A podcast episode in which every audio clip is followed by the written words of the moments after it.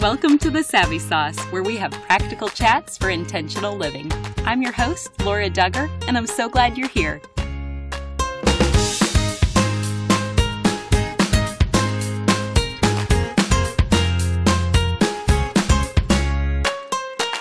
Leman Property Management Company has the apartment you will be able to call home with over 1,600 apartment units available in central Illinois. Visit them today at MidwestShelters.com or visit them on Facebook.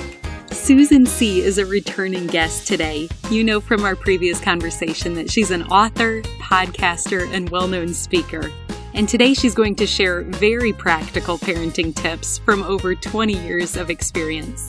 You're going to hear how scripture impacted the way she and her husband parented their children and learn how to set healthy boundaries if you're caring for aging parents. Here's our chat. Welcome back to the Savvy Sauce, Susan. It's so good to be here again. Can you catch us up and just share a snapshot of your life? Absolutely. I'm Susan Seay I live in Austin, Texas with my college sweetheart. He and I have been married for 24 years. We have seven children, one boy, six girls, and they range in age from 22 to 9. You have your own podcast, and on that, you've spoken before about martyrdom, how we can bring that on ourselves as moms. And I just love how you challenge mamas to stop doing everything for their family and start doing everything with their family. So, can you just sell us more on that idea? Yes, I have just found that it's so easy for us to take on the responsibilities and the needs of our household onto ourselves. And what ends up happening over time is we have taught our families that that's what we'll do and what to expect of us. And they just continue to lean in on that. So, hey, mom has always handled this. Mom takes care of this. So instead of looking for things or getting engaged or helping out, everybody just kind of looks to mom to have all the answers and to do all the things. And it's just simply not practical, nor is it sustainable. Because what ends up happening is when they're old enough to actually be really helpful and contributing, we take note of the fact that they're not and we're frustrated and we're irritated that nobody else can see this mess and nobody else can help out. Is nobody else noticing that this needs to be done? But really, that's the message we've communicated simply because we've taken everything on ourselves. And I just want to encourage us that there are multiple opportunities every single day for us to engage with our children in the midst of the work that we need to do. And so many of us don't want to involve them because we recognize that they won't do it to the same standard we do. They won't do it in the same way we want it done. And it just won't be as efficient as we'd like it to be because we need to get stuff done. We need to get it done now. And to involve you guys kind of slows me down. But I just want to say, yes, it will do that. It will slow you down. It will make things not efficient. It will mean that it'll be messier and not as neat as you'd like maybe not as thorough as a, of a job as you would have done. However, what you are doing is involving your kids in your life, involving your kids in the needs of your family being met, and helping them to feel like they are part of this work and infusing purpose in them so that they can develop skills, develop confidence, and be treated in the family as a dependable member versus someone who's dependent upon everybody to take care of them. That's really helpful. Are there any certain family logistics that have impacted your life in a meaningful way? Mm-hmm. Okay, so one um, practical that I can give you is every single day meals are going to need to be served, right? It's one of those things that is a challenge for me as a mom everybody is always hungry. Uh, I don't even know why I ask the question sometimes, like, hey, who's hungry? Because everybody all the time. so if you need to do meals anyway, I would pick one of the children and I would call them my sous chef. And a sous chef in a professional kitchen is the person who comes alongside the head chef and they make sure that the things are chopped or that they're laid out nearby the stove or wherever the chef is cooking so that they can easily reach over and get whatever they need to keep the cooking process going. And they're not off somewhere trying to find the ingredients that they need and thereby burning or ruining what they were already working on. So I will have one of my kids come in and be my sous chef. And that meant that they were responsible for pulling the things out of the fridge that I need and lining them up beside the stove, pulling out measuring cups and measuring spoons and making sure they're easily available. And then as they became better at that, then I would have them reach in and measure out the rice or measure out the flour they would begin to scoop out whatever I might need in a recipe and operate the can opener. You know, they just kept progressing as they showed their adeptness at each level, I would just give them more and more responsibility. So before you know it, I would say, okay, I'll cook the chicken and the vegetables. You cook the rice tonight. And then I could say, you cook the rice and the vegetables, I'll cook the chicken. And before long, it's you cook the dishes and I'll be your sous chef and I am really working myself out of that particular meal. So anytime we're having chicken and rice, I could say, you know how you've been working with me and you know how to do that? And they're like, yeah. I'm like, cool let me see you do it. And then they're off and they're happy to be in the kitchen creating this meal. Now, I use the word happy, and right there, some mamas fell off their chair. They were like, My kids are not happy to be involved in the kitchen. They're not, yay, I have to cook dinner tonight. Like, that's not the attitudes we have in our home. And I get that. Uh, what I'm referring to is not so much that they delight in the cooking of it, but there's something in them that feels like I have a responsibility and my family is counting on me because we use that language in our home where we refer to ourselves more as a team than a bunch of individuals doing life together, but we do it as a team where we depend on one another and we support one another. And I want them to recognize that when you're a part of a team, sometimes you're going to be in a position where the team is counting on you to get us on the next step of the journey. And if that looks like cooking dinner tonight, can we count on you? And from that place, they feel good about being trusted enough to be counted on. Okay, that is a genius idea and progression. What age were your kids when you first invited them to be a sous chef? so, okay, I will tell you this, and you know, some women are to be like, I don't know about that. But when they were little and still in the high chair, I would pull the high chair in the kitchen by me and I would be talking to them about what I'm doing. If I'm doing frozen corn or something like that, I would put a little frozen corn on their high chair tray and I'd be talking to them about corn as I'm cooking corn. So then when the corn is done, we're eating corn, we're talking about the corn that they've thrown on the floor and it's like all over the kitchen. So really engaging them as soon as possible. We would just take the kitty step stool up to the counter. As long as they could stand there on that safely, that's when they would be invited to be a part of the whole kitchen process. They're not actually cooking. And other ways that they were involved is when we go grocery shopping, they would bring all the groceries in the house. So my job was to shop, like plan the meals, shop and get the groceries to the driveway. Once they were in the driveway, the kids went out and unloaded the car, brought everything in. And that's when they would learn things like what goes in the fridge and what goes in the pantry. Where do we keep this and how do we know when we need to get more? Like they've already been engaging with the food even before they were a part of preparing a meal. These are great ideas. And another topic on your podcast that you address is just the importance of time spent together as a family, which is actually where the bonds of love are formed with another person. So I'm curious, what did that look like in your house of nine people? So, for anyone who may not have heard our last conversation, so our family is a homeschool family. We've been homeschooling for the past 18 years. But I don't think that homeschooling, if there's a family listening who doesn't homeschool, I don't want you to count out the time that you do have with your children and discount how important that is. All that I think it really highlights is how important it is to be intentional with the time we do have. So whether you homeschool or public school or private school or your kids aren't old enough to be in school yet, like there's all these different places they could enter this conversation. For me, the baseline is this. It's impossible to love people you don't spend time with and that aren't on your mind and in your heart. It's just impossible to love them.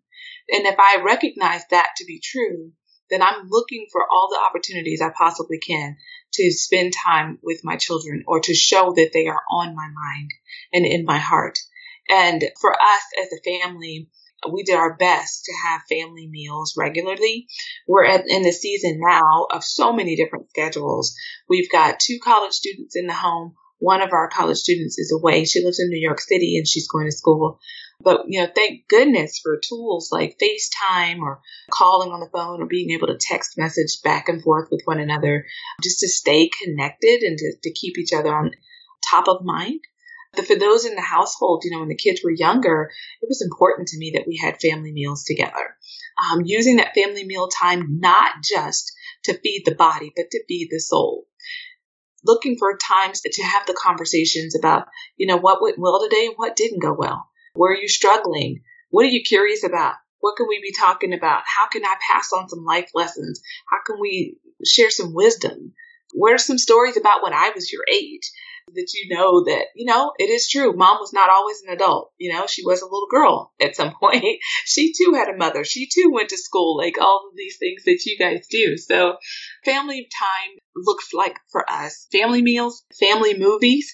I'm that mama that will watch a family movie. And if something happens in the movie, I'm grabbing the remote and hitting pause. And I'm like, wait, let's talk about that. Did you see how she looked at her mom? And did you see how she responded? Was she being honest? Was the mom being just? Was she really approaching this with a motivation of love? So all of those things kind of create this culture of communication, of relationship, of connection. And whether it's this focus time of like a family meal or family movie, or if it's just I'm in the kitchen making lemonade Hey, grab one of the kids. Come in, help me make this lemonade. Let's do it together. Small moments, intentional moments, but all of it with this heart of us being connected and spending time together. And now, what about time with your husband? How did you carve that out with such a full house? there are seasons where it looks different, and it really depends on the season we're in with our kids because our kids tend to dictate so much of like what we have left is kind of where it ends up. When the kids were little, you know, I was breastfeeding and I was up all hours of the night and then going for the day.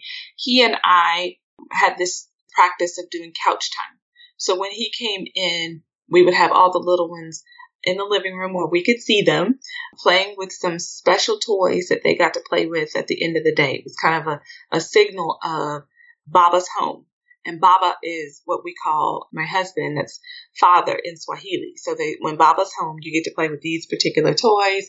So they're distracted with that. He and I would just sit on the couch for 15 minutes for us to share the highlights of the day, the most important things we need to say to each other, recognizing that if we have the resource of, you know, enough energy to talk later, we'll talk later on tonight.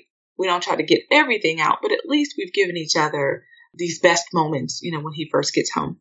Later on, we found that kids' schedules with activities, it got a little bit more hectic and he and I had to be more intentional to stay in touch with one another and to stay connected.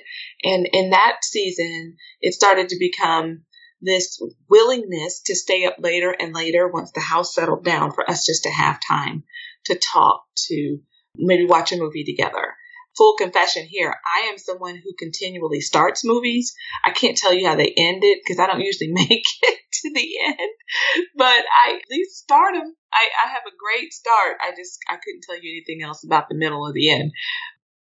And then later, you know, as our kids are older and we have some old enough to stay home with the siblings, he and I can finally do the thing I've been hearing people talk about for years where they're talking about a date night. I cannot figure out going to get the babysitter, getting the babysitter here. Like it was all too much for me to figure out when the kids were little. Not to mention my own concern about like who was watching our kids and concern for the safety of our kids. So now that we have siblings that are old enough to watch their brother and sister, then then we can go out. And we started out with going to a restaurant that's like five minutes from the house. And then we were able to go like 10 to 15 minutes from the house. And now we're at this point where we could just be gone. He and I could go, we love dancing together. So we could go dancing and then uh, grab a quick bite to eat and come back. And it's not a concern because our kids are in a season where we could do that. Oh, that's helpful to hear all the different seasons that you adjusted accordingly. And now a brief message from our sponsor. With over 1,600 apartment units available throughout Pekin, Peoria, Peoria Heights, Morton, Washington, and Canton. And with every price range covered, you will have plenty of options when you rent through Leman Property Management Company. They have townhomes, duplexes, studios, and garden style options located in many areas throughout Pekin. In Peoria, a historic downtown location and apartments adjacent to the OSF Medical Center provide excellent choices. Check out their brand new luxury property in Peoria Heights, overlooking the boutique shops and fine dining on Prospect. And in Morton, they offer a variety of apartment homes with garages, a hot downtown location, and now a brand new high end complex near Idlewood Park. Their beautiful, spacious apartments with private garages in a quiet but convenient location await you in Washington. And if you're looking in Canton, don't miss Village Square Apartments. Leman Property Management Company has a knowledgeable and helpful office staff and maintenance crew, including several employees with over 30 years working with this reputable company. Renters may be excited to learn about their flexible leases, pet friendly locations, and even mini storage units that are available in some locations. So make sure you check them out on Facebook today or email their friendly staff at leasing at lemanprops.com. You can also stop by their website at midwestshelters.com. Check them out and find your place to call home today. There's something that I just find fascinating that I learned about you. And you've said that your favorite parenting books are the ones in the business section on management. Mm-hmm. So I love that. What are some examples of principles that you've applied from those books? Yes. So let me share how I got there and then I'll share a few resources. So my husband and I, we're entrepreneurial. We have our own business. And in the midst of trying to grow that business, we recognized that there was so much that we didn't know. We didn't really know how to grow a team, how to hire employees, manage those employees, like all of the details that it takes for a business to be successful. So we were going to conferences and workshops and reading books in an effort to learn these things. And my husband noticed that in the midst of that time of learning for us, I was taking feverish notes. And he was like, wow, my wife is so into this. But what he didn't really understand was that I was so into it because light bulbs were going off in my head of how much information they were providing to the marketplace that also aligned with the needs of managing and running a family. And when I could see the parallels between the two, I felt like I was for the first time being enlightened with information on how to manage our home well. So I was taking those notes, not so much for the success of our business, but for the success of our family. And for me, my perspective is as women, if we were to go out in the marketplace and get a position as a manager in any field, in any business and industry in the marketplace, one of the first things they would offer us is training. Yet here we are arguably managing the most fundamental organization within our society, which is the family. And we're doing it without training, without being equipped with tools to run and manage our families well. And I thought we could so do things differently.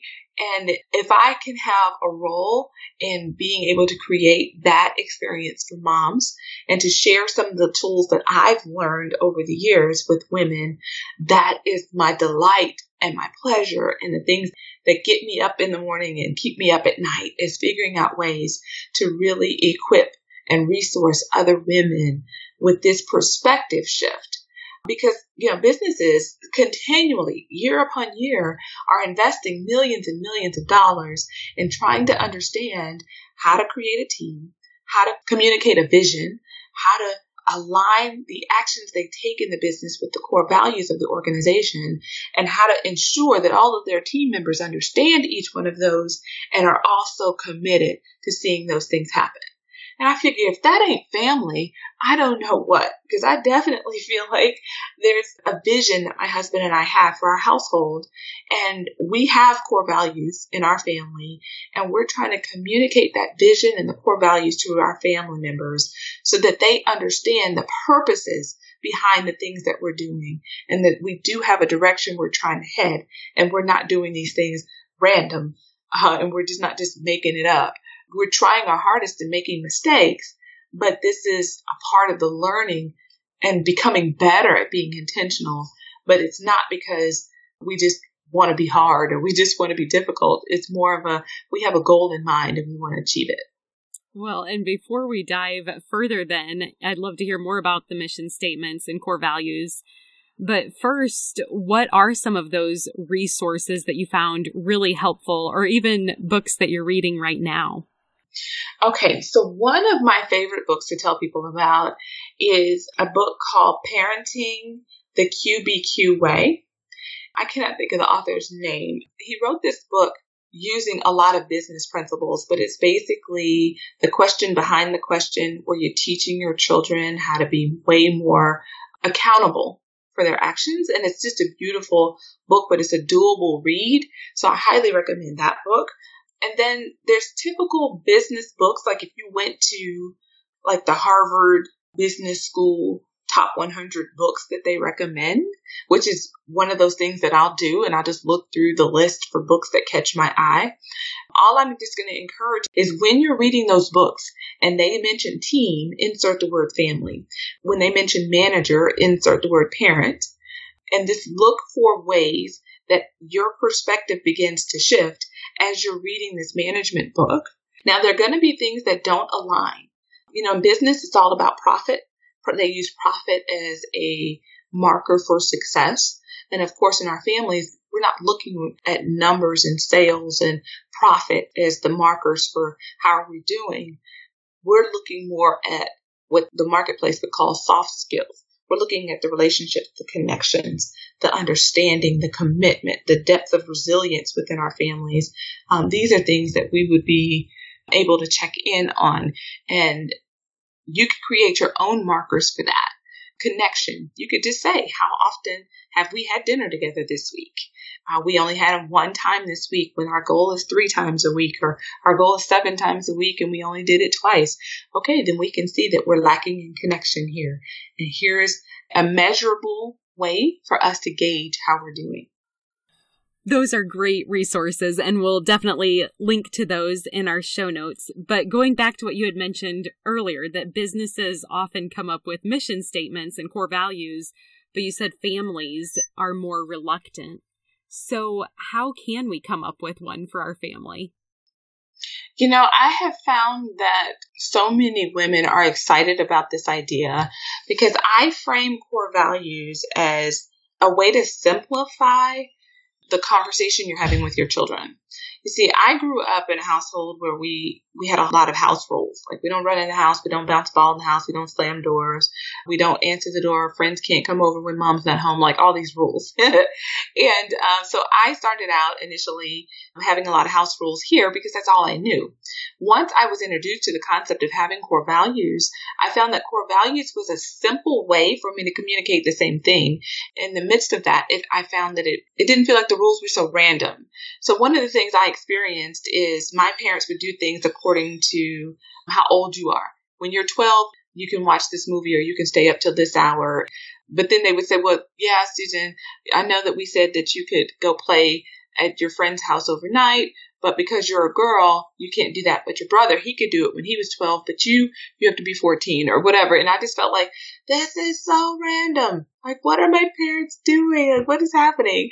But I found that core values are a way for me to communicate with our household, for my husband and I, to align our mission and align our focus such that now we're asking ourselves, are we making decisions according to our core values? So when we're determining how we want to spend our money or what friends we're going to make or how we're going to spend time with our friends or how we're going to show hospitality, how we're going to spend our time, what movie we're going to watch. We use our core values as a guidance system for us to determine that. And what I encourage families to do in my book, The Intentional Parent, I have a list of over 90 core values for them to choose from. And I ask families to choose three core values and to commit to those core values for at least 12 months. At the end of those 12 months, reassess and determine are these core values working for us? Do we like these? Do we feel like this is really helping us go in the direction we want to go? Are we feeling more intentional on purpose with these? Or are they not really connecting with us in the way we need to, to really pull us forward and inspire us to greatness? For us, our core values, our three, are love, faith, and respect. And when we find that we are operating within those core values, our family is more connected to purpose. But when we are off, it's usually because we're not living true to one of those core values in the direction and the decisions that we're making. And it's an easy way for us to check back in and see how can we change up what we're doing to be more in line with our core values. And then we're all headed back in the right direction. Do you have a current family mission statement? We don't have a mission statement per se in the way that I've seen it done in corporate structure, but I will say that there is a scripture that my husband and I refer to often when we're looking at how we want to guide our family. And that is a scripture found in Luke 2, and it talks about Jesus and his growth. And it says, And Jesus grew in wisdom and stature and favor with God and man. And we use that as a baseline and a check in for us. Are we equipping our children to grow in wisdom and stature? Are their physical needs being met?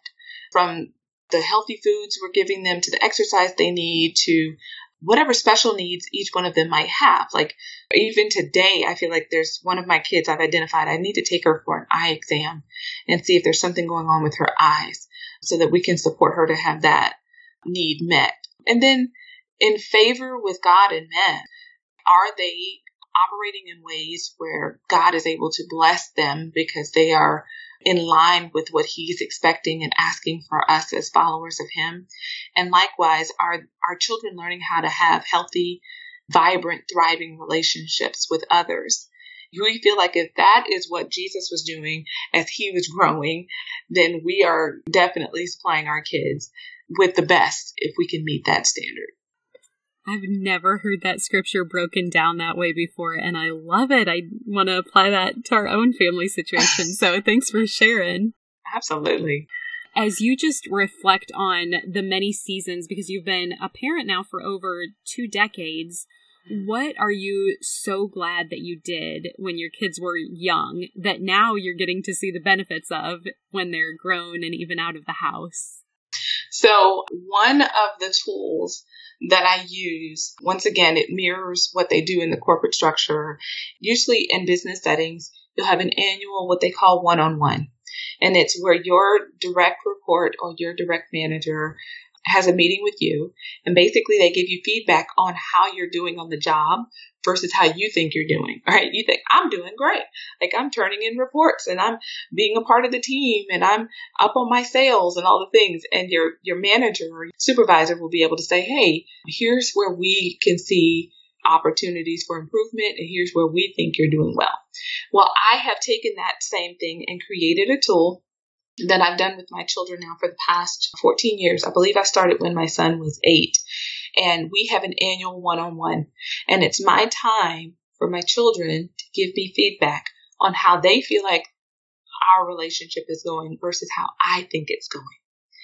And that tool has given my children voice to um, share their thoughts and opinions. And I commit to them that I am in a position to listen and to take notes. And I mean, I literally take notes like I'm a secretary of what they say. And I have created a book since my son was eight of our annual one on ones with him and his sisters where I get to go back and look at their answers and I can see areas where we struggled in our relationship where I was doing things that I wasn't aware of that upset them or frustrated them and I was able to make adjustments and because that foundation was laid, as we went through those teen years, where everybody kept promising us it was going to be just mayhem and foolishness, I felt like we had a tool that tethered us together so that our hearts were, they recognized my heart was for them, even if we felt some friction, even if we had some disagreements, even if they were tempted to go outside of what they knew to be right and make good decisions. We had a tool that tethered us together. And it's one that I'm so excited to share with other people. And in fact, I even share it's called the 10 questions to ask your kids every year. It's a part of a card set that I have available on my website, and they're welcome to go to my website to the shop page and purchase those intentional parent card set. And that is just one of the cards in that card set that they would get. That 10 questions is in there. But I also discussed this on my podcast. Some of the questions that people ask after about doing that and some of the context that's super important to lay in doing those 10 questions if they want to check the, those resources out and if that's something that another mom that's listening feels like could benefit her and her household. But I'm telling you, if I could give back so many things that I've learned and so many resources that have come across my path along the way, if I could give them all back and keep one, I believe those 10 questions would be the one that I would choose to hold on to. Wow, that's incredible and such a creative idea to even take it a step further and make a book out of all the learnings you have from that meeting. And we'll certainly link to those cards in the show notes as well. So, if you could go back to yourself as a new mom over 20 years ago, what would you encourage yourself to do differently or focus more on or even let go of? yeah, that's a tough one for me to answer because I think my perspective where I am right now is an appreciation for the wins that I had, the successes and the things I want to celebrate, and an appreciation for the lessons. I don't do wins and losses, I do wins and lessons. And there's just so many lessons that I learned in the midst of me making mistakes that to go back and change it would alter, and I could probably miss some of those lessons. But if anything, I would say how important it was for me to have an appreciation for who I was instead of a constant focus and criticism of who I was not. Uh, I was really good at seeing greatness in other people and thinking, oh, she's so patient. She's so kind. She's so great at cooking. Her house is always beautiful. She dresses beautifully. She works out. Her body looks amazing. All these things.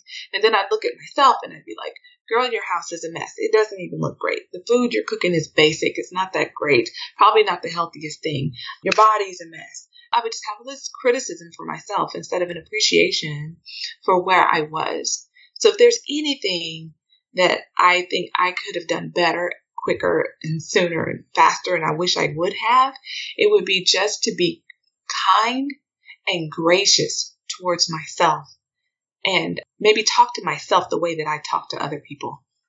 Ooh, I love that. And even the first part of your response, I find that to be super encouraging that if we're making mistakes, you said you wouldn't even take all those back because of what you learned from it. Yeah. When I was making those mistakes and I was making them out of love, I was trying the best that I could. It allowed my children to see their mom make mistakes and to have a mom who was willing to admit her mistakes, which freed them up to make mistakes. But if they saw a mom who did everything perfectly and did everything well, and they knew that they couldn't do that, it would create a frustration in them because they would have this natural expectation that they too should be perfect and never make a mistake. So there was this sense of my mistakes freed my people up when I say my people, that's what I refer to my children, my family. It freed my people up to make mistakes. And it's in those that we have opportunity to learn lessons if we're willing to search for them. If we don't want to just throw our hands up and just think, oh, I've ruined it. We're kind of all or nothing. But instead, we're looking for what can I learn? What can I do better? And what do I know now that I've made that mistake? It frees our kids up to be less critical of themselves and more, you know, accepting of the lessons along the way. It's always good for our hearts to be strengthened by grace. Sorry to interrupt, but we just wanted to remind you to give us a rating and review on your favorite podcast platform. This helps more people discover the Savvy Sauce and ultimately hear the good news of Jesus. Thanks for partnering with us. We truly have the kindest and most helpful listeners. So, you've even said on the previous podcast that you have experienced that sandwich part of life where you were both caring for your children in your own home and then caring for your aging parents at the same time. So, how are you coping and how would you encourage others to walk this well while avoiding burnout? Mm-hmm. My parents live across the street from us, and um, they're in their 70s and retired and overall doing well today. Late last year, my father had some serious health challenges where he was in health crises multiple times. We're grateful that they've been able to figure out his medication and he's much more stable and good, and I'm grateful for that. But what I found the need for when we were in the heat of that moment was how important it was for me to develop healthy boundaries. Because even people who do the work professionally in the medical field, they have certain days when they're on call, but none of them are on call seven days a week, 24 hours a day. Even medical establishments recognize that they cannot have team members that are constantly on call is unhealthy and they will burn out and they'll lose that team member. And I had to give myself that permission to create healthy boundaries around the phone calls and the panicked calls with my family because it was creating so much anxiety within me that if my phone rang, I was jumping and my heart was racing and I was feeling this sense of panic, especially if my mom's name came up on the screen when really sometimes she was just calling to ask a quick question. I recognized this is not sustainable here. This won't work. So healthy boundaries became important. Giving myself a break, meaning like physically leaving, going for a walk, or getting in the car and going and meeting up with a friend, getting away from the normalcy of the everyday. All of those things become important ways in which I cope. All right, now I'm also a big Netflix fan. I love to watch international or foreign dramas where you got to read the screen, you know, because it's in another language. Like that is me. I like hang out on that. Those are like my treats to myself, my late night binge watching. It's just one of those ways that I decompress. It's something that brings delight to me and really no one else, which is all the more fun because so much other things in my life, everybody else seems to enjoy. At least someone else in the family enjoys it too. But this one is like my thing. So from those little things like Netflix binge watching all the way to, you know, just getting away, being with a friend or just maintaining healthy boundaries and giving myself permission to take the breaks when I need to. All of those are how I cope when I'm in between these two family groups just really have a lot of needs. And just honoring that also baseline, I can possibly meet all their needs anyway. Like I just don't even have the capacity to do that. No matter if I have the heart to do it, I don't have the capacity to do it. So I have to continually ask the Lord, what is it that He wants me to do and be willing to trust Him with all the things that I can see that need to be done, but I don't have the grace to do them. That makes sense. And if somebody is listening right now and they're in that season as well and they just need some examples, what are some of those healthy boundaries that you established? At our house, we have, you know, like the punch code entry into the front door versus a key. So my parents don't have the code, so they don't have a way to just come in our house. Likewise, when I go to their house, I knock and then I enter, but I kind of wait in the front room. And it's more of an honoring of their space and it's a way for them to honor ours instead of just walking in and just kind of being up in the house and we're like, ah, like, hello, mom, wait a minute. We weren't ready for this. Hold on. So we do things from that. I like for my mom and I to arrange time for us to be together. It's a way for me to communicate that I want to spend time with you. And so much so that I want to set aside time for that versus she coming over because she sees my car in the driveway. And then she's like, well, since you're home, let's go to the store or let's sit down and talk. And I have plans and things that I needed to get done. It's a way for us to honor one another's time and schedule. So we'll create time and commit to time to be together. And then likewise with the phone calls, when my mom calls now, one of the ways that I manage that is I do a check in to say, is this a good time for me to even answer this call? Like if she was to have a big need, would I be able to meet this? Because if I'm not fully available, the best thing I could do is not answer that phone call so that she will call someone who can assist her instead of me answering it just to be in this like, oh, mom, I can't do this right now. So really honoring, am I available? And letting my answer of a call truly reflect I'm available versus just because the phone rang, I need to answer it. Those are some really creative boundaries, and hopefully that's helpful for somebody to get their own ideas going. And you had mentioned earlier scripture that was really important to you for parenting. Just as you reflect on all of your seasons, is there any other specific scripture that you've been able to cling to the most? Yes, the one in Proverbs is one that I also say often, and that's trust in the Lord with all your heart and lean not into your own understanding. In all your ways, acknowledge Him, and He will direct your path. Or in some versions, it says, and He will make your path straight. That scripture really speaks to me when I'm facing those parenting challenges where I just don't know what I should do. I don't know. Should I be more engaged or do I need to pull back? Should I march in there and and have a consequence or is this a time for natural consequences? Is this a time for me to lecture them or is this a time for me to hug them? I, like I can't always tell like what's the place? How do I approach this? What do I need to do? And so when I recognize that ultimately my work is in my relationship with the Lord and trusting Him in this, then I feel like I'm more at peace with the day to day decisions and the things that I do because it's all under this covering of His grace and His mercy in the way that He'll lead us and direct us and correct us because He's corrected me in many ways and many times. I definitely share those, a couple of those incidences um, in our former conversation. But when I'm reminded that it's not all up to me, it frees me up to enjoy the day to day. I think that's so well said. And again, this time I've just treasured every moment that I've had with you. So if listeners want to learn more from you, where can they find you online? Yes. So I would love to connect with you at susanseay.com. That's Susan, S-E-A-Y dot com. And if you will scroll down that front page of the website, there's a place for you to put your name and your email address.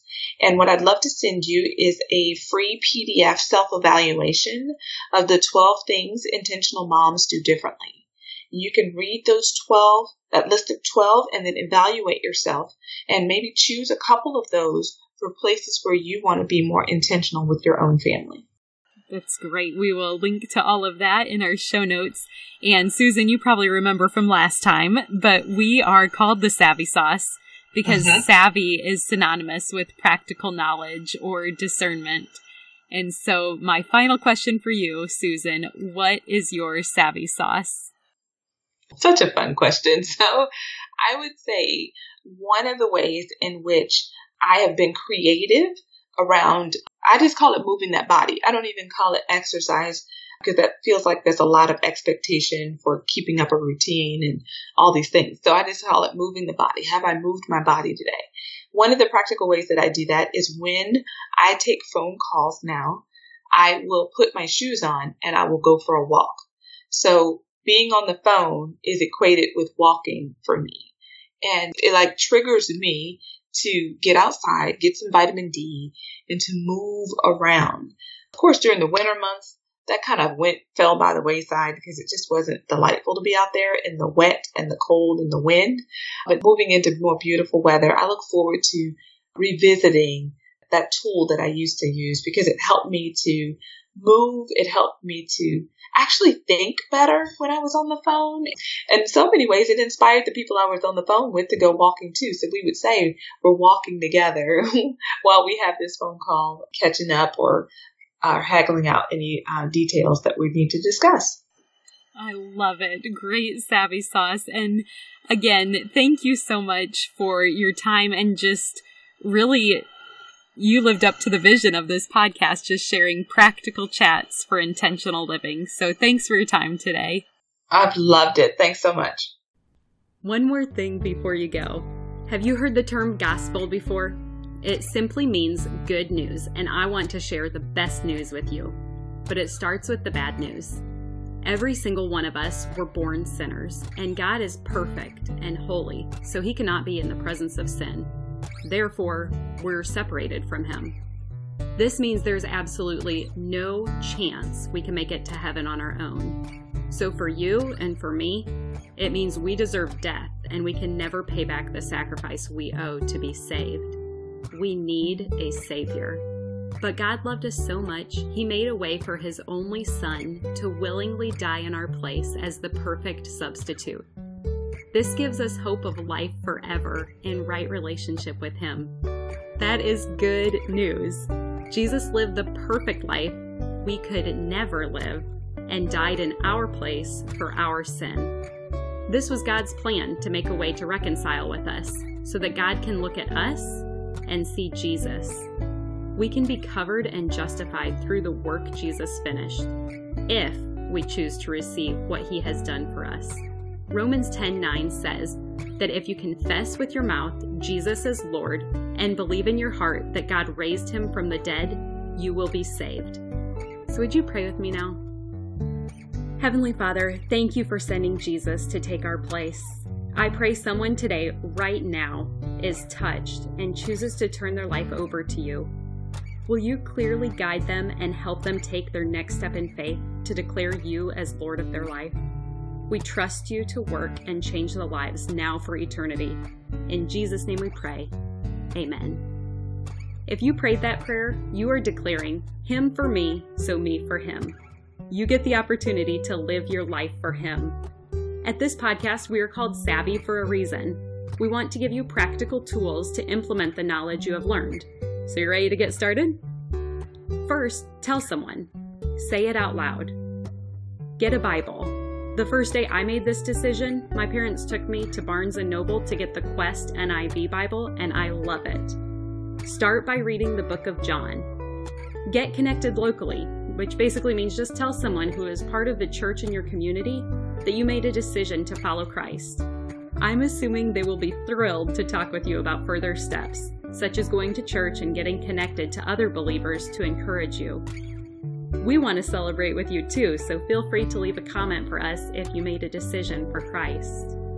We also have show notes included where you can read scripture that describes this process. Finally, be encouraged. Luke 15:10 says, "In the same way I tell you, there is rejoicing in the presence of the angels of God over one sinner who repents. The heavens are praising with you for your decision today." If you've already received this good news, I pray that you have someone else to share it with today. You are loved, and I look forward to meeting you here next time.